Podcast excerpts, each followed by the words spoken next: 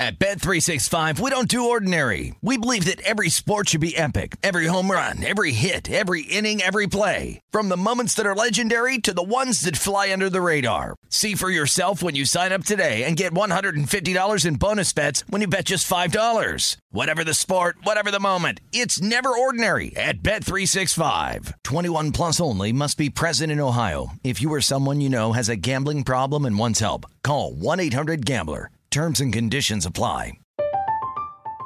I'm Katya Adler, host of The Global Story.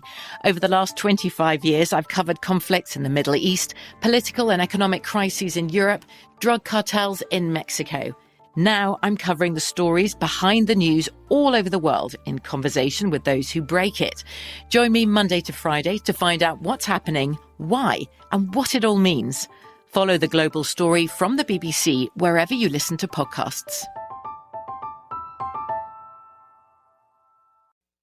This is Odds On with Mike Palm and Amal Shaw, live from the Circa Sportsbook on vSIN, the sports betting network. Welcome into Odds On. I'm Mike Palm here with Amal Shaw. In thirty minutes, as we do every Wednesday, we'll have Frank Schwab, senior N F L writer for Yahoo Sports and betting analyst, join us, talk some college bowls and N F L playoff pictures. But Amal, I want to start with yesterday, the passing of John Madden, certainly a legend, larger than life. In football, highest winning percentage of any coach that coached a minimum of one hundred games, one Super Bowl title, and, of course, his tremendous career as being the number one broadcasting duo for over two decades, covering all four networks. Yeah, obviously, immense name when it comes to the N F L. Uh, you know, when Fox hired him initially, that was the big move. It kind of really catapulted Fox into the N F L spotlight and the network as a whole. So, obviously, a big name that will uh, be missed by many. You know, my favorite thing about John Madden was th- when you think about the coaching staff that he was on at San Diego State. Head coach was Don Coryell. Madden was the defensive coordinator, and a man named Joe Gibbs was the offensive coordinator. Yeah, you know, I think Joe Gibbs, when you talk all-time N F L coaches, one of, if not the most underrated coach of all time. Three different Super Bowls in nine years with three different quarterbacks. Absolutely. All right, Amal, many of our listeners, of course, are focused on the offensive and defensive player of the year market, so let's start there. The offensive player of the year market, really now a two-horse race. Equal favoritism for Jonathan Taylor and Cooper Kupp right now at this time.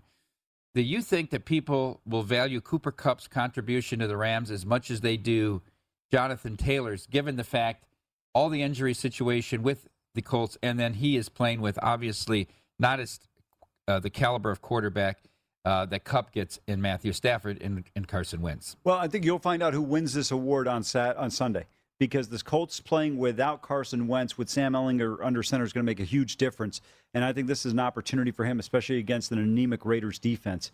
So if he has a big game, he goes for a buck and a quarter plus, I think he wins it. If they struggle and they lose this football game, I don't think he wins it, because then I'll point to the fact that Wentz has been more instrumental than people realize.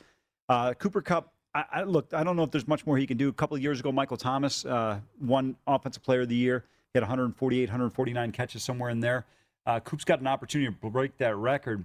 But the finish by the Rams will be critical in terms of where Kupp winds up in this voting. Uh, Defensive Player of the Year market is getting very interesting now as well. Right now, co-favorites, but at plus two dollars, Micah Parsons and T J Watt. Parsons could become the first rookie to win Defensive Player of the Year since Lawrence Taylor did it in nineteen eighty-one. And then just below them, Trayvon Diggs at plus seven fifty and Aaron Donald at plus eight dollars. The reality is Aaron Donald is the best defensive player, but I don't necessarily think he might gonna, he's going to win the award this year. If you had to pick between Parsons and Watts, who would you choose, or would you go off the board here? Uh, are we just asking this question because we're required to? What is this, a joke? It's not even close.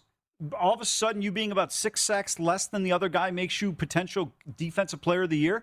And Trayvon Diggs with eleven interceptions. Who was the last one for the Cowboys? Everson, Everson Walls, Walls, nineteen eighty-two. Mm-hmm. I mean, come on, give me a break here.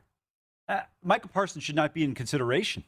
So if it's, if you draw a line through Parsons, then is your default position Watt? It's Watt or Diggs. Yeah. Yeah, I mean, Diggs got to get strong consideration. I'd rather take a shot then at plus seven fifty. Well, you, when you look at the betting market, you'd rather take a shot with what? I'm I'd sorry. rather take a shot with Trayvon Diggs. Yeah, yeah, if, plus if seven fifty. You, if you think Parsons is, is not winning the award, then I'd rather take a shot at seven fifty. I, he's going to get Defensive Rookie of the Year. I just don't understand how he gets um, Defensive Player of the Year when T J Watt has done what he's done. And remember, Watt has also missed time due to injury. I mean, come on, g- give me a break on this one here. By the way, th- it's kind of the old Bill Belichick when that idiot reporter asked, uh, how does Khalil Mack compare to Lawrence Taylor? This is uh, Lawrence Taylor we're talking about, right? Such a great answer. I don't think I've ever seen another defensive player like him. I mean, he there is no the defensive game. player like him. Never. And where where would you rank number two? Reggie White, maybe for me, Reggie White. I, I as would, far as disruptive to a game, can take over a game. Yeah, Reggie White, yeah. Absolutely. The minister of defense. Yeah, absolutely. All right, just for fun, and I use fun in quotations, let's look at the weekly DraftKings combined, combined player prop specials of all, because I know you wouldn't be doing that if you weren't sitting here with me on the show. Let's start out here and see if this can inspire any plays for you. Think about this. Devonta Smith and Terry McLaurin over one forty-nine and a half combined receiving yards at plus one twenty. Yeah, I'll go with the over because I've seen uh, Washington's defense, so I think Devonta Smith should be able to get to about a buck forty-nine himself. Maybe Terry McLaurin makes a catch this week. He doesn't have Trayvon Diggs on him, so I think he should be able to get one catch for one yard. So let's go with the over one forty-nine and a half there. McLaurin's had an M V P-type year other than the two games they played against Diggs. I mean, it, it's amazing. It is, and they tried to go with him on the first play. The problem was oh. if the throw's to the outside like a normal quarterback, that's a catch for about thirty yards down the field. Instead, he throws it on the inside, and Trayvon Diggs runs the route. Okay, here, Jonathan Taylor and Josh Jacobs over one seventy-four and a half combined rushing yards, plus one ten. What's Taylor had now? ten, eleven games in a row with over one hundred yards? Yeah, I, he's had nine out of ten or something yeah. like that, but he's been unbelievable. I would go with over here because Jonathan Taylor, the thing I love about him is that gets underrated with him, he's got the ability for the big play. He can break off long runs with his speed. He really is a tremendous back. Mike, he's one of these guys that I just mentioned Joe Gibbs being so vastly underrated. Jonathan Taylor. People forget most rushing yards in college football history in the first three years of a career, uh, J T at Wisconsin.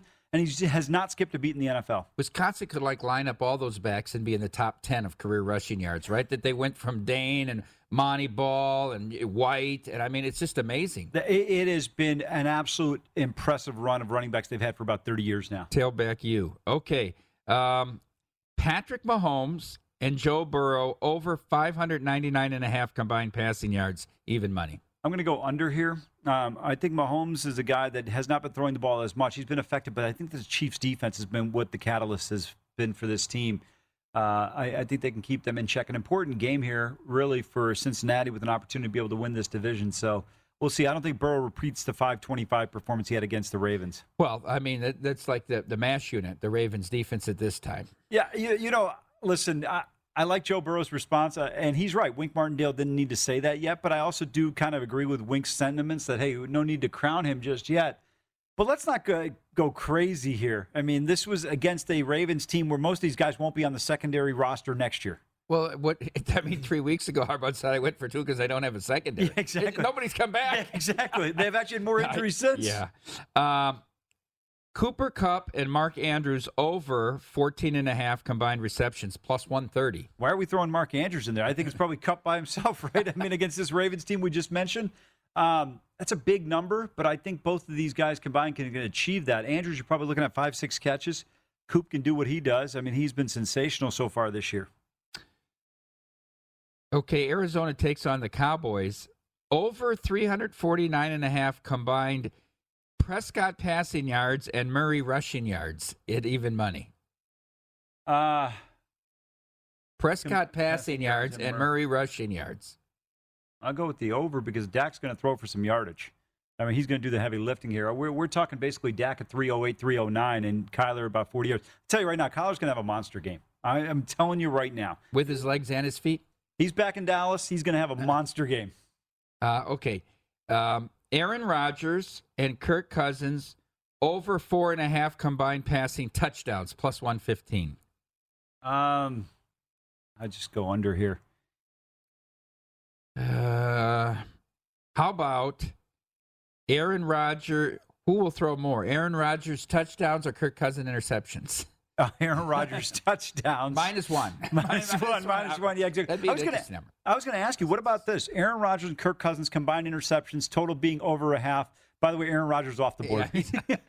Devontae Adams and Justin Je- Justin Jefferson over one ninety-nine and a half combined receiving yards, plus one thirty-five. Under.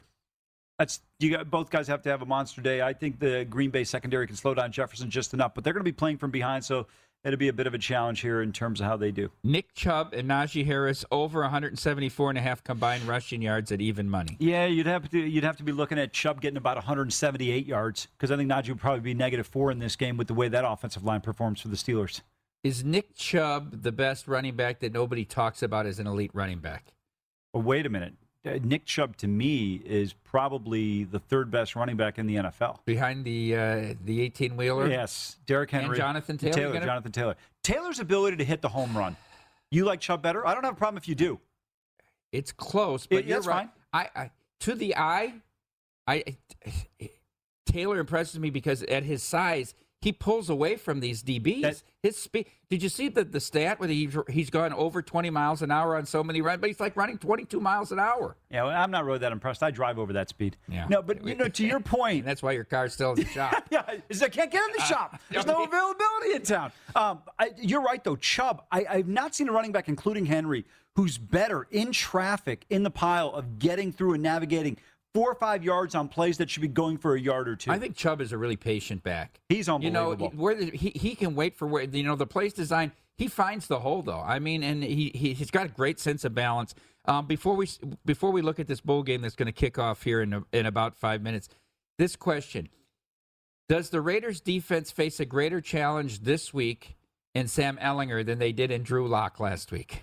Wow, fantastic question. But no, last week was more difficult. Yeah. Sam, Sam, Sam Ehlinger, second best running back the Colts have. All right, there is one bowl game kicking in five minutes. That's the Pinstripe oh, that's right. Bowl, the one I always talk about from Yankee Stadium with the bad weather. Maryland is taking on Virginia Tech, and we want to hit it here so people still have time to get a pre-flop wager in. Terrapins them all, laying four and a half here with a total of fifty-five and a half. Yeah, this is an interesting matchup. Remember, uh, uh, Burmeister has transferred out, uh, the quarterback there for Virginia Tech, also their leading receiver out. So tough one here, and I think that's why you saw money coming in on the Terrapins. This line was three and a half before we came to the studio today, Mike. Now at four and a half here, not surprised. I don't believe, I didn't look, but I don't believe the weather's going to be that much of an issue in New York, uh, but I, I don't have a current update. Thoughts on Tua Junior? You know, listen, if it weren't for his brother's name, we wouldn't even know who he is. Yeah. I mean, he'd be a guy that's just competing for a job at Maryland. They're, they're just an average program right now. If they can elevate from a quarterback play, there's some decent players that come in and out of the Maryland area, particularly the Diggs brothers. In the last ten days, we've been really seeing these bowl games trending under. It's a pretty high total for an outdoor game, fifty-five and a half. It is, but Maryland, they like to score the ball, go with tempo, and they don't play defense. All right, when we come back, we're going to look at a couple of the other bowl matchups today and some later in the week, including a game Amal and I have been talking about since it was announced, the Cheez-It Bowl.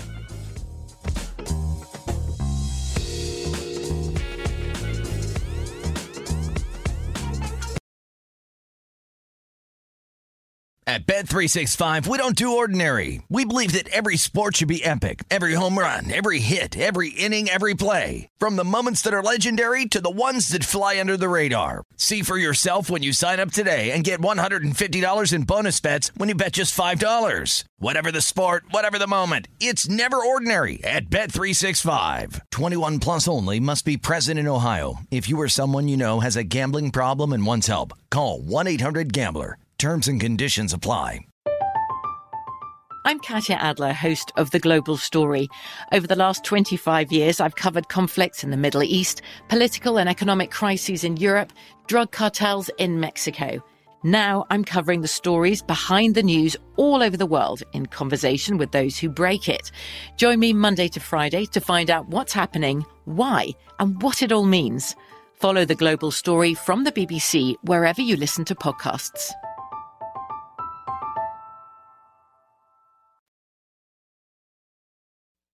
This is Odds On with Mike Palm and Amal Shaw on vSIN, the Sports Betting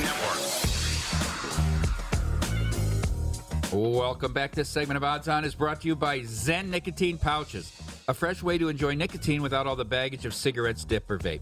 No more smelling like an ashtray, no more spit cups, and no batteries to charge or leaky equipment to deal with. Zen Nicotine Pouches are smoke-free, spit-free, and available in ten varieties like spearmint, wintergreen, and Amal's personal favorite, citrus. And for your convenience, each variety comes in two strengths, so you can easily find the satisfaction level that's perfect for you. Zen, America's number one nicotine pouch, is available in over one hundred thousand locations nationwide, meaning it's never been easier to find your Zen. So head on over to zen dot com slash find to locate a store near you. That's Z Y N dot com slash F I N D. Warning, this product contains nicotine. Nicotine is an addictive chemical. It's Odds On. Mike Palm here with Amal Shaw on a Wednesday afternoon. Coming up in fifteen minutes, we'll have our buddy Frank Schwab from Yahoo Sports. Um, let's talk about the two other bowl matchups today. And this is a game I bet early, and I bet it again this morning. Clemson against Iowa State in the Cheez-It Bowl from Orlando. No Breece Hall for the Cyclones, Amal. Few offensive line problems for Clemson. Looks like the wide re- their top wide receiver might be out today. Yet we saw some betting this total up from forty-four and a half. I saw forty-five and a half in some spots last night. That's when I bet it. Um, to me, I think points are going to be hard to come by in this game. I would agree with you. I like Clemson in this game as well. I think this defense is still elite. Uh, finally, uh, we're going to see uh, James Scalski playing out his fifteenth year at Clemson, uh, finally leaving after an illustrious career there. He really has had a great career, but uh, hopefully this game he doesn't get ejected for targeting like he did last year against Ohio State. I- I'm with you. I think uh, Clemson dominates this game. You know, people overlook. This is a team that lost in double overtime to N C State. Lost a tough game at, against Pittsburgh when that offense was rolling on a bad turnover by the offense. And then they lose a ten three game against Georgia. This is a team that had a, if they had a pulse offensively, they would have been right back in the college football playoff. Yeah, it was it was definitely a tough loss to start the year. Defensive touchdown, the only touchdown of the game against Georgia in that game in North Carolina. To me, you know, you talked about this Clemson defense. And then what they did to Wake Forest, nobody slowed Wake Forest down. Wake Forest really struggled to move the ball against them. I was on the radio with the guys from Iowa, K N O X in Des Moines this morning, and I said, this is the best defense. This Would that side be of, Knox? Yes, this the best defense this side of Athens, Georgia, in the Clemson Tigers. And you might argue they're just as good. I mean, when you look at the quality of the offenses the teams have played, I think Breece Hall's the key here. The Iowa State offense relied on Breece Hall's breakaway threat and ability to run the ball to get Purdy Um, completions to his tight ends and to open it up for the wide receivers. I think Iowa State has a tough time getting to seventeen in this game. I think this game might be played in the teens. I'm on the under, and I lean Clemson here. I like the play here. You know, I don't play a lot of same-game parlays, and mm-hmm. I think this is one that I'm going to do that with Clemson and the under. I think points will be at a premium, as you alluded to, but at the same time, really, how many points is Iowa State going to be able to manage in this one? I, I don't think they know what they're in for defensively or offensively against this defense. And you, you're right. And everybody wants to anoint Georgia. I said all along, they hadn't played a quarterback. That's why I said I love the total over. Bryce Young's mm-hmm. going to pick them apart. He did absolutely that. This defense shut, shut down Sam Hartman. Picking out a good game against Clemson, but it wasn't like he overwhelmed them. It was a critical turnover, as I mentioned earlier. Yeah. And the offense was so inept. All right, and then uh, later this evening, at six fifteen, the Alamo Bowl goes off. Oregon against Oklahoma. This line has continued to go in favor. Uh, in in in in is that right on the in the screen there? Yeah, seven in favor of Oklahoma. Continue to take money now. Six and a half up to seven, seven and uh, lay the fifteen cents here. So this this number teetering on going past the seven. Um, sixty-three and a half the total here, Amal. This is a game I typically don't get involved in in San Antonio, the Alamo Bowl, just because I don't like this game every year. Played in a dome, it typically is a high-scoring game, can get out of hand early. The way the bettors are looking at it, this might be a blowout for Oklahoma. Do you agree, and are you going to take a side here? I did. I have a play coming up on okay. this one. Uh, just a quick point on Oklahoma. No Nick Benito, one of the best edge mm-hmm. rushers in college uh, football. No Winfrey in the middle of that line. Also two other starters out on defense. But I expect a big day in this one from the running back position, Brooks and Gray. And I think Caleb Williams will play particularly well. I'll tell you, this is an important game for the Oklahoma offense, because I think Caleb Williams has not announced what he's going to do, whether he's going to stay at O U or he's going to transfer elsewhere, to see how this offense performs and how they kind of revolve it around him moving forward. I'm sure Venables has made a great pitch to him, but something to pay attention to if you're a Boomer Sooner fan. Uh, I, I like Oklahoma in this game. And by the way, always good news to remember when you're going up against Oregon. Anthony Brown is still on the other side. Yeah. He did, he did not elect to go anywhere else, which is good news for the Sooners. Well, I don't believe Amazon was hiring in the Eugene area. I wish everybody was playing in this game. So do I. I, I wish this game was... You know, it's still in the regular season. We got a chance to meet up with these teams, because I would hammer Oklahoma at the seven. I would absolutely hammer at them. I think this Oregon team being ranked in the top three and being in a playoff position is one of the biggest frauds we've ever seen in college football, Amal. Well, that's just a lazy narrative. It, it certainly is. Thank you, Yogi. Uh, all right, we'll continue our bowl preview. Now, these can be found on our YouTube channel as well. Tomorrow night, right here in Las Vegas, the S R S Distribution Las Vegas Bowl. This game traditionally played earlier in the year, moved to December thirtieth, features the Wisconsin Badgers out of the Big Ten and the Arizona State Sun Devils. uh, out of the Pac twelve. Now, this game will rotate. Big Ten versus Pac twelve, Big Ten versus S E C every other year, so there could be some great matchups here. Wisconsin and Arizona State, both eight and four, Amal. Wisconsin came within that final game loss to Minnesota of actually representing the West in the Big Ten championship game and getting to take on Michigan, but they couldn't get the job done in Minneapolis. They had a seven-game winning streak going into that game.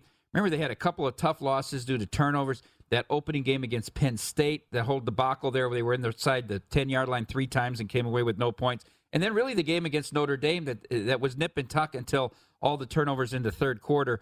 I don't know what Arizona State's best win is. Maybe at the Rose Bowl against U C L A. I was looking through their schedule. Yeah. I think Wisconsin has a distinct advantage in this game, both offensively and defensively with Jim Leonhard. They're laying six. I like the Badgers at this spot. Low total, forty-one them all. Completely agree with you on your assessment there, especially when you talk about Wisconsin. The losses to Penn State, Notre Dame, and Michigan in the first four or five weeks of the season. No shame in that. Tough loss against Minnesota, but a huge rivalry, one that they've dominated for a long time. I think Braylon Allen has a big day. I think Jaden Daniels has, uh, excuse me, regressed for Arizona State. I think it's going to be all Bucky Badger in this one, and to me, they're a more dominant offensive line, and they will have an effective day on the ground here. And then again, this Jim Leonhard defense, still elite. I think they have a good showing after that uh, poor showing against the Gophers. Yeah, I might go to this game tomorrow night. We have a few extra tickets. Uh, uh, I'd like to see Wisconsin Badgers uh, represent the Big Ten here. Okay, let's move on to Friday. The Tax Slayer Gator Bowl going to kick off at eight o'clock Pacific, eleven a.m. local time at T I A A Bank Field in Jacksonville, Florida, featuring Wake Forest from the A C C and fill-in. Fill in Rutgers. Greg Schiano got his guys together. Maybe they had a couple practices before they went, they went down to Jacksonville. Wake Forest comes in at ten and three. Rutgers was not bowl eligible at five and seven, but did get the nod to come into this game. Huge number here, Amal, fourteen and a half with a total of sixty-one and a half. And they're going to cover it.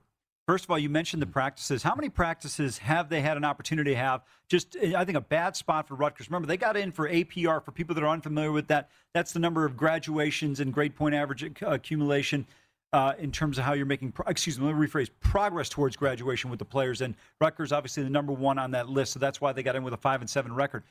The three losses that Wake Forest has this year have come against North Carolina, Clemson, and I forgot the other one that they had, but Pittsburgh. Yep. All teams that were able to move the ball effectively against them. Clemson, a lot of it was set up by their defense.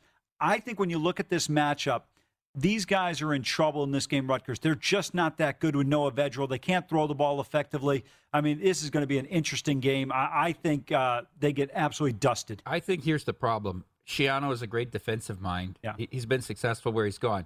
But how do you not have any time to prepare for this Wake Forest offense? They really don't, and I tell you what, you, you know, Dave Clawson does a tremendous job. Remember, the smallest school from a student population in uh, Division I, but intelligence with them. And you look what uh, Hartman's been able to do all year long. A T. Perry and Roberson, both over one thousand yards receiving, dangerous offense. I agree with you there. All right, and then let's cap it off in this segment with the Sun Bowl. This is also Friday, early in the morning here, nine o'clock uh, Pacific, noon in the East Coast from El Paso, Texas, this traditional game that's been going on for many, many, many decades. Washington State against Central Michigan, very different matchup to what we're typically seeing here. Uh, Washington State comes in at seven and five, uh, played better towards the last half of the year in the Pac twelve North. Actually had a shot going into the last yeah. weekend with a tiebreaker to represent the North in the Pac twelve championship game. Central Michigan comes in at eight and four. We talked about the MAC being down this year, Amal, and we see that reflected in the line. Washington State laying seven and a half, total fifty-seven and a half. Yeah, you know what? This is an interesting one, but I'm going to go with the Cougars here. I think Jaden DeLora and company are too tough. Now, the one thing that concerns me is no Max Borghi. What a terrific running back for the Cougars he's been all year long. But pay attention to the C M U team. We know what Pimpleton can do on the special teams and on the outside. Three receivers this year with Dixon and Sullivan all over six hundred yards. And then Nichols, Mike. This is a guy that has flown under the radar, over seventeen hundred yards rushing. And Richardson, a true freshman quarterback, or excuse me, a freshman uh, for them. I think this team's going to be dangerous moving forward. C M U, pay attention to them to win the MAC next year, but I'm going to go with uh, the Cougars here in this one. And the fact that they've been there, I, I like them a lot in this game. How about the the game kicking at nine a.m. Pacific, the body clock for Washington State? You know, this is a traditional start time in El Paso, ten o'clock local time there, so I don't think it's going to be that much of a disadvantage for them because C M U playing at a ten start as well. I generally have a default position, play the Sun Bowl under. For whatever reason, these tend to be low-scoring games. Maybe it's the wind out in that West Texas city of El Paso. I don't know, but I'll probably have a play on the under. All right, up next, our buddy Frank Schwab joins the show.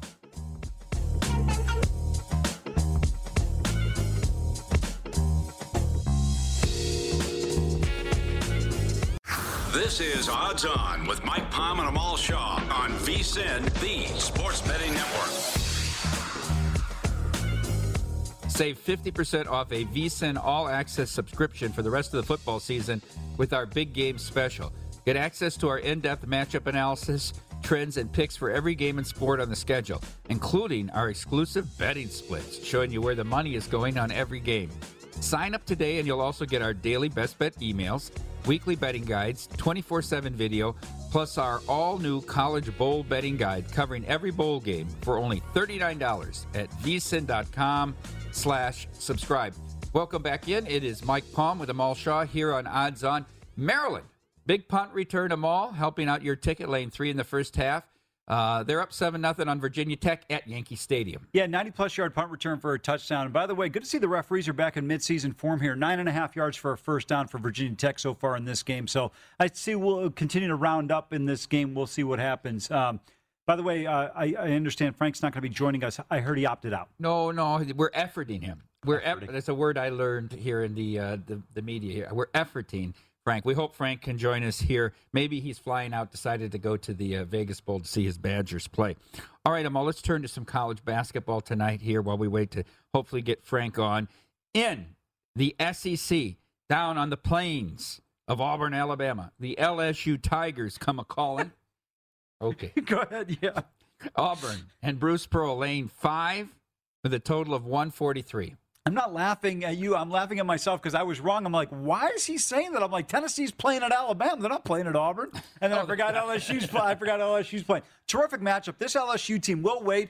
First of all, give them credit. They've got a payroll to meet, and they're meeting it right now based on the performance we've seen out of the Tigers so far. twelve and oh, catching four and a half. But, Mike, you know, when you think of L S U, you think of this team being an offensive team. That's what they've been the last several years. And the reality of it is it's been the defensive performance by L S U. We'll talk some more. You got an update. Yeah, I got an update. My update is for, we've efforted Frank, and we've been successful in our efforts. Frank Schwab, senior N F L writer for Yahoo Sports and betting analyst, joins us just two minutes late today, so we'll forgive Frank for that since he gives up his Wednesdays all year long. How are you doing, Frank? Merry Christmas, Happy New Year's. Good, good. I, I join you guys on video, but uh, I'm five hours and counting at the car dealership getting it fixed. So, hey, you know, but hey, let, let's talk some betting. Maybe I can win some bets to cover the uh, amount that my breaks are going to cost me. All right, Frank. Uh, I want to start out with the Las Vegas Bowl, the Badgers taking on Arizona State, laying six, six and a half here. I don't see any advantages for Arizona State in this game. Wisconsin, I know it's a tough loss at Minnesota, or they would have been in the Big Ten championship game, but this team's ability to run the football against anyone, and Jim Leonard's defense, I think they're appreciably better than the Sun Devils, and I'll lay anything up to a touchdown. Do you have a play on this game?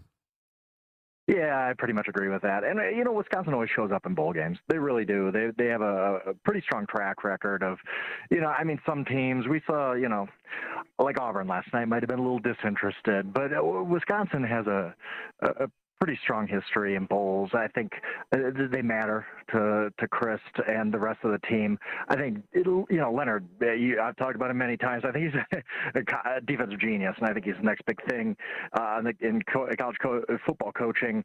So I think that travels. I think that so does a running game. I think everything lines up for them to, to get a pretty decisive win here. And you know what? I mean, I, I assume anyway that the stadium is going to be mostly red too. I mean, you know, you know my people. They they travel well to, to anywhere warm this time of year. So I I think everything points to Wisconsin for me too. Agree with both of you guys on this one. Paul Chris six and two in his bowl record uh, so far at Wisconsin. I think they dominate this game. You, you and I are on the same page here.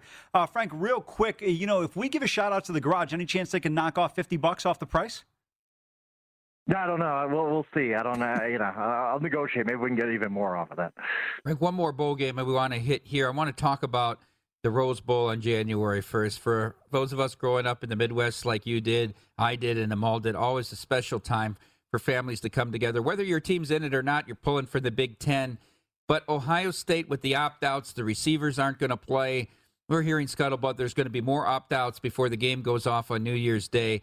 Line down to four now.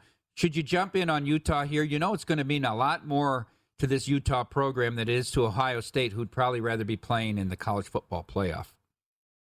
Yeah, you always have to worry about that, right? I mean, and once you get guys opting out, it kind of signals to the rest of your team, like, well, this game really doesn't matter that much. Even though, you know, me and you and a lot of, you know, other fans out there, they have such strong memories of the Rose Bowl and feelings about the Rose Bowl. The fact is, like, if you're in Ohio State and you didn't make the, the playoff, it, does this game really matter to you? I know it matters to Utah. I, I do. I wonder if Ohio State's talent is still enough to even overcome all that. I mean, they're just the better team for sure. But it's not like Utah, you know, can't compete. I mean, they pounded Oregon twice, and Oregon's a pretty talented team too. So I think that probably Utah's the right side. But I, you know, like you, you kind of alluded to, I kind of wait, see, you know, see where the, what what happens with with these decisions and even COVID. I mean, I can't. I think just generally, how can you bet anything more than a you know a few days ahead of time, more than a few hours ahead of time, given the news cycle? But yeah, I probably would tend to agree that you know Utah's going to come out pretty fired up and, and probably is the right side here. I would agree with you guys as well. I hate going against my Buckeyes here, but I think it's play. Whittingham's track record in bowl games has been unbelievable. One of the best bowl coaches yeah. out there. Well, they're a physical running team, and we yeah. saw Michigan with that physical running game really beat Ohio State defensive line in that game. Yeah, they really did, and they were dominant, and we saw Oregon also be able to run the ball effectively against Ohio State. That'll be one thing they need to correct. Um, I will say this, though. When you look at this matchup, for me, I think it's going to come down to can the Ohio State offensive line really protect, because it, the Utah team can be very physical. Frank, I want to switch gears, go to the National Football League. Your former guy that you watched and was tremendous, underrated in college football historically, Jonathan Taylor now. Him and Cooper Kupp, both a pick 'em price to win Offensive Player of the Year. Make a case for one guy over the other if you have a favorable or, or preference on one of them. And how do the Colts perform with Sam Ehlinger, a second running back at quarterback? Yeah, I, I mean, that really is interesting if he has to play. I, As somebody who, obviously, uh, Jonathan Taylor is my guy. Like, he was so good in college, love him. And I also have tickets on him to win, not just uh, Offensive Player of the Year, but M V P. I will say I think it's going to be Cooper Kupp. Just his sustained excellence has been unbelievable. To go ninety yards in, I, I believe it's fourteen or fifteen games they've had. And the one game he didn't reach ninety yards, he was like sixty-seven. I, he's going to break Calvin Johnson's record. He's going to get two thousand yards. He's going to break Michael Thomas' single-season receiving record. And I think once voters start looking at these things, they look at records. And if you've set a couple of single-season records, even with an extra game, that kind of pops out at the page and it's kind of a tiebreaker. I don't think Jonathan Taylor's setting any records this year. I mean, he had the, you know, consecutive games with a touchdown, all that, but he's not going to hit two thousand, I don't think. He's not going to have that kind of, you know, thing at the top of the resume that just pops out at you. He just had a really, really good year, whereas I think Cooper Kupp is going to end up breaking some big-time records. So I think he gets it, and I think I'll be ripping up my tickets. As far as the Colts go, I don't know. I mean, their offensive line's banged up, too. And so it's not just the fact that you're you're probably playing a quarterback who, honestly, yeah, they're probably just going to run a lot of, you know, he, he's going to run, you know, sixteen, seventeen times maybe. They're just going to keep it on the ground every play. But that's hard to do when you're missing maybe Quentin Nelson. We don't know about Ryan Kelly yet. I mean, most of their line is replacements at this point. So I think they're going to have a really tough slog of it. And, I, you know, even though Vegas has not been great lately, they're still alive. They're still playing hard. They're doing all those things. So I think if you can get points with the Raiders, you almost have to take it. And I, But but again, it comes back to we don't even know. Carson Wentz could get cleared on on Saturday, and it kind of changes the whole tenor of that offense. So you know, betting betting days, or hours, whatever, ahead of time in this age of the new age of COVID, I guess, is is just really, really difficult to do. Talking with Frank Schwab, senior N F L writer for Yahoo Sports and betting analyst, our guest every Wednesday. Frank, let's look at this week's N F L slate. Big game in Dallas. Cardinals, Cowboys. Recency bias here may be in the number. Cardinals lose that game in Detroit and then lose at home to a depleted Colts team on Christmas night. The Cowboys rolling, just shellacked the Washington football team. Dallas now up to five and a half in this game. Is this too many points? Oof. It is, and I think it's going to get higher, right? I think it'll get it'll get to six, maybe even six and a half before I think some of the sharper guys buy it back down. Um, so I'll be on the Cardinals. I, I look, if, if I'm going to lose, that's fine, but I'm going to always go against recency bias, and I'm always going to go against the team we talk about all week, and that's been the Dallas Cowboys. Look, four or five days ago, whatever it was, the the the story around the Dallas Cowboys was not that this is the best team in the N F L. It was, hey, Dak Prescott's struggling. He hasn't really had a big game in a long time. Ezekiel Elliott looks like he might be washed up. This team is very good, but maybe not great. Then they go out and pummel Washington, who's a bad team, who missed guys, and all of a sudden the Dallas Cowboys are the, you know, the, the nineteen eighty-five Bears. I don't get it. I don't like that overreaction.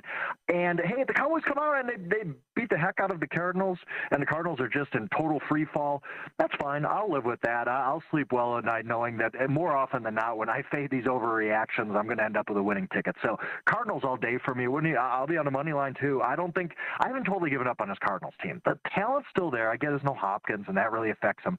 And I think we're seeing Cliff get exposed a little bit, but this is still a team that started the season ten and two. They're not incapable. This is not a team, I think, that's just going to lose every single game and get boat raced from here on out. I think that they're still a capable team, and I think they compete, and I think they might even win.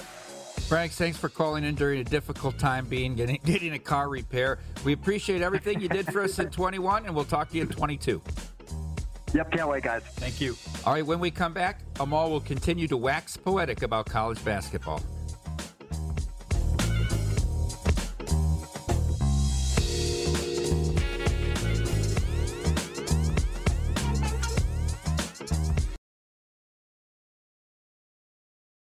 At Bet three sixty-five, we don't do ordinary. We believe that every sport should be epic. Every home run, every hit, every inning, every play. From the moments that are legendary to the ones that fly under the radar. See for yourself when you sign up today and get one hundred fifty dollars in bonus bets when you bet just five dollars. Whatever the sport, whatever the moment, it's never ordinary at Bet three sixty-five. twenty-one plus only. Must be present in Ohio. If you or someone you know has a gambling problem and wants help, call one eight hundred gambler. Terms and conditions apply.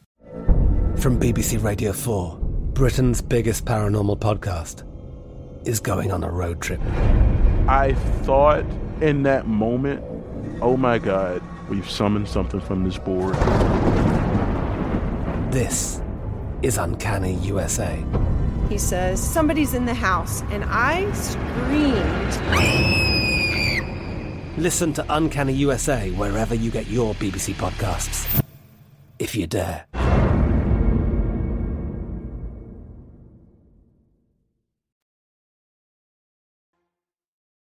This is Odds On with Mike Palm and Amal Shaw on vSIN, the Sports Betting Network. Bed River Sportsbook takes same football game parlays to a whole nother level. Now you can combine same game parlays from different games to give you even more ways to make your perfect combination. In addition to that, Bet Rivers has added more and more same-game parlay props for college football matchups just in time for the biggest games of the season. Download the Bet Rivers app or go to bet rivers dot com today to explore all the new ways you can relate to your ideal combination. Must be twenty-one. Gambling problem, Illinois, New Jersey, Pennsylvania, call one eight hundred gambler, Indiana one eight hundred nine with it, Colorado one eight hundred five two two four seven zero zero, Michigan one eight hundred two seven zero seven one one seven, Virginia one eight eight five three two three five zero zero, and Iowa call one eight hundred bets off playable, and New Jersey has play Sugar House void where prohibited. Welcome back into Odds On. Mike Palm here with Amal Shaw. Just a couple minutes left in the first quarter in Yankee Stadium. Still seven nothing Maryland off the strength of that punt return. Yeah, ninety-yard punt return for a touchdown. I'll tell you what, both of these teams playing like they got – Virginia Tech's got a plane to catch, and I think uh, Maryland's train out of Grand Central is at about six o'clock Eastern. It's a uh, rapidly moving first quarter. It really is. Well, Maryland, Maryland's run three offensive plays, and yeah. We're at about three and a half minutes to go in the quarter. Punt, punt return, touchdown, punt, punt. That's yes, what we've seen. Exactly. That's what we've seen so far. Uh, all right, I'll get my play out of the way here because Amal, you have a myriad of plays today. Uh, I have the one play. It's Clemson, Iowa State under. Now, I bet this game forty-five and a half for the full game, um, but that's not available as it's come back down to forty-five or forty-four and a half. I like the first half under twenty-two here. We talked about it earlier in the show. I think both offensive struggles. No Breece Hall. This is, a, is as good a Clemson defense as there is in the country. I think I see this game seventeen ten, twenty-one thirteen. I don't think this game gets anywhere close to forty. So I'm going under here in the Cheez-It Bowl in Orlando. Mister I, Shaw? Yeah, I, listen, I think it's a good play. I've got Clemson in this game, but I think you're going to go with either side here. But starting out, let's go with the game tonight, the Alamo Bowl. Always a fun one in San Antonio. Um, Oklahoma minus six and a half now, up to seven. I, I think you got no qualms with laying Boomer Sooner at seven in this one. Uh, obviously, Oregon will have about thirty to forty people in attendance. Not that it's going to make that much of a difference here. They're going to have more people than came to Vegas for the Pac twelve championship game? I don't. I don't. Ooh, that's pushing it. That's a good point you raised there. Uh, I mentioned Clemson at a point and a half. I think this defense is just too strong. They're going to dominate. You referenced it. No Breece Hall in this one. Uh, Brock Purdy is a guy that has regressed for this team. And by the way, the only problem I have with uh, Clemson winning this game is you're going to remind me how bad Matt Campbell is tomorrow. Uh, uh, let's go to college hoops. Like Providence, the Friars now are a one-point dog at home. I got the worst of the numbers here, but I like P C at home. Uh, I, I think they're the better basketball team. We're going to get into this game in just a minute. But Seton Hall, people are giving a lot of credit for that win against an average Michigan team, and you saw them in person. They're not as good as people thought they were. They don't have that three-point shooting, and I think it's going to be a struggle here for uh, Seton Hall going on the road. I like uh, Providence at home at the Dunkin' Donuts Center. Great game tonight at uh, Coleman Coliseum uh, down in Tuscaloosa here. I like Alabama against Tennessee. People giving Tennessee a lot of love for that win against Arizona. I just thought Arizona was playing uh, five on eight in that one. They're not only playing Tennessee, but they're playing the officials. How about that technical with four minutes to go? That ridiculous. Really it really changed the game. Yeah. I, I mean, Kerr's got to be Kerr Carissa has got to yeah. be smarter than that. Can't but, get a technical in that spot. Um, and then, I got going. one more. Yeah, oh, I'm sorry. Lane with Alabama. I, I got two and a half, but I wanted to post a three and a half because I would take this game up to four. And then college basketball, uh, S M U taking on Tulsa. You talk about a contrast in styles. S M U wants to get up and go. Every game they've had this year except one has gone over one forty-one. Tulsa, they're going to play a half-court defense. If they're not knocking down threes, which they're inconsistent at, I think this game's going to play a lot lower than that. Frank Haith's team going to slow you down defensively. I like this game under one forty-one and a half. I think this number is far off. I could be way wrong, but we'll see what happens in this one. Well, all right, Amal, you've given the people plenty to think about tonight. I, I want to reference, it, and not because you lost the game last night, yeah. but you know, I give about Matt Campbell and these coaches that are overrated. Yeah. I'm ready to put Mike Leach into that category with that performance last night against a bottom-tier Big twelve team. I'll never forget the fact that, remember a couple of years ago, his team lost to a Minnesota team that had no starters playing in a bowl game. It was a performance like that last night. The defense, was the defense, which was the calling card of this team, was absolutely abysmal, I thought. Uh, you know what? I don't mind losing plays, obviously. It's going to yeah. happen. But what I don't like is when you just absolutely get outclassed and boat raced the way they did in that one. I mean, they were a complete no-show. Mike, I had no opportunity to be able to get off the game in the situation in terms of taking uh, Texas Tech at any point in time. It was over before you knew it. ten nothing early in the first quarter, and it was going to take a miracle for them to be able to get to twenty-one. They didn't even score. The line was ten. They scored seven points. You, you know, if you liked Texas Tech in this game and believed in what they were doing, you had a plenty of opportunities to make money in game because the in game line always assumed that Mississippi State was going to come back, yeah. it, but it never happened. No. They just kept rolling. I mean, what was it, twenty-one nothing in the second half? Okay, we left off talking about uh, college basketball. I wanted to make one further point. We talked about L S U and Auburn before Frank called in. I was talking to a guy when we went out to Council Bluffs, um, and remember Nebraska played Auburn, got beat by a million points, who said he thinks Auburn is the final four team. And I made this response to him. I can never back these Bruce Pearl teams to go to the Final Four because they're always so high risk, high reward in their style of play. I would agree with you completely. The problem is over four games, I don't think they're going to make the smart basketball play when necessary to be successful. There are situations where you look at them and say, hey, pull it out, kind of run some clock. They don't do that. They go with tempo. They'll throw some alley-oops in situations where you don't need to do it. Look, they're an athletic team. They're fun to watch. Smith has been outstanding for this team. They are not, they're shooting the ball fairly well from beyond the arc, thirty-four percent, but overall, I think they're going to get challenged tonight by L S U, especially at home. This will be a big game. Both teams off to a terrific start, combined twenty-three and one. But I'm with you. I don't see Auburn as a Final Four team. I, I think they're a good basketball team. I, I just don't see them as being necessarily elite. L S U, Auburn, Tennessee, Alabama, Kentucky. Who's ranked those five in the S E C? You talking right now or at the end of the season in conference? At the end of the, se- at the, end of the season in conference. I'm going Big Blue Nation. Yeah. I love the way Wheeler's playing at the point guard position. Uh, they're just getting better and better. Uh, Kellen Grady, the three-point specialist, he's kind of understood his role coming off the bench. They've got length. Oscar Tshiebwe, best rebounder in college basketball, and it isn't even close. And by the way, I am cementing that statement. I mean, twenty-eight rebounds. And then you, we saw that. Forget the fact that they dismantled North Carolina, but I just think that loss against Notre Dame was good for them. I think they're going to realize that no, there's no easy games. Even if you look better than Notre Dame on paper, you got to go out and play. We saw uh, Irish barely escape yesterday. Four to one worth of bet for you right here. It is, and you know the only concern you have is uh, if you get into crucial games, if you have a COVID situation. But uh, the one thing I would say is take a look at uh, obviously the one team I, I think that's more dangerous than people are giving them credit for to win the league. I think uh, Auburn at six and a half to one is dangerous, and I think L S U at twelve to one is extremely dangerous because the one thing with the Tigers this year, Mike, they're playing defense like they never have before. So you're uh, L S U Tigers. So you're suggesting uh, you could bet Kentucky, uh, Auburn, and L S U all and make a profit, even if even if uh, Kentucky wins the league. Absolutely. I think Alabama's a good basketball team, but I think when you go on the road to Fayetteville, when you go on the road down on the plains, and you go to L S U, I don't think they're necessarily the type of team that's going to go on the road like they did last year when they had uh, Herb Jones and go win these games on the road comfortably. I, I think it's going to be a challenge for them. Well, we'll go. Arkansas is going on the road down to Stark, Vegas to take on Mississippi State tonight. Good night of action in the S E C. Uh, Mississippi State laying three points at home with a total of one forty-two, Amal. Yeah, this is the team that, you know, they rely, rely too much for me on Iverson and Molinar to be able to score from the backcourt. They, they're not great three-point shooters. They're very reliant on those guys. Ben Howland's team, inconsistent, bad turnovers, and they have a lot of live ball turnovers. I actually was looking at taking the dog here, Mike, mm-hmm. but I'm not buying into Arkansas just yet. Let's see what this team is able to do. Uh, J D Notte and company are going to have to play well, shoot the ball well from the perimeter. They have been inconsistent compared to last year's squad, but when you lose a player of Moses Moody's caliber, I think it's a real challenge for the Razorbacks. Uh, slight, slight edge from a point standpoint to Razorbacks here, but this is an in-game opportunity game. Big East matchup in Indiana tonight is school from Chicago.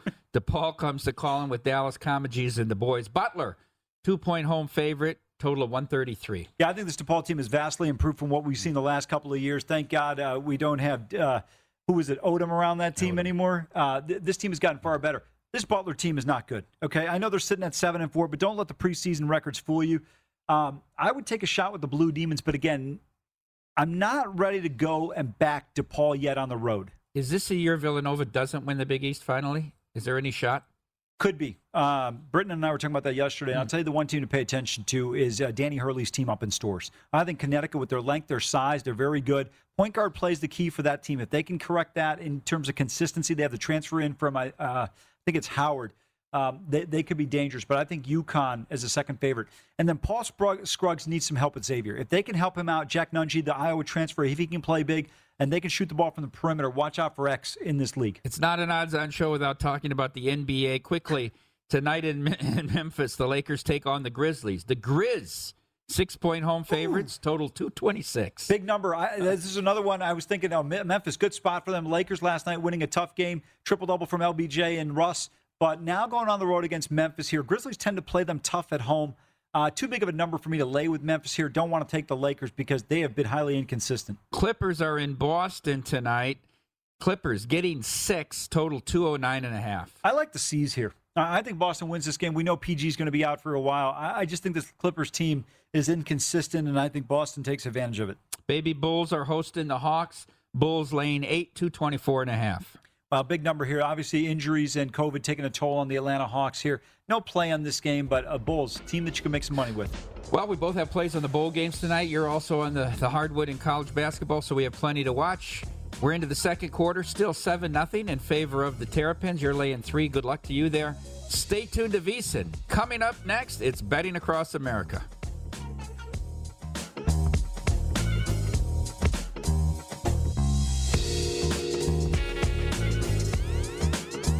At Bet three sixty-five, we don't do ordinary. We believe that every sport should be epic. Every home run, every hit, every inning, every play. From the moments that are legendary to the ones that fly under the radar. See for yourself when you sign up today and get one hundred fifty dollars in bonus bets when you bet just five dollars. Whatever the sport, whatever the moment, it's never ordinary at Bet three sixty-five. twenty-one plus only. Must be present in Ohio. If you or someone you know has a gambling problem and wants help, call one eight hundred gambler. Terms and conditions apply.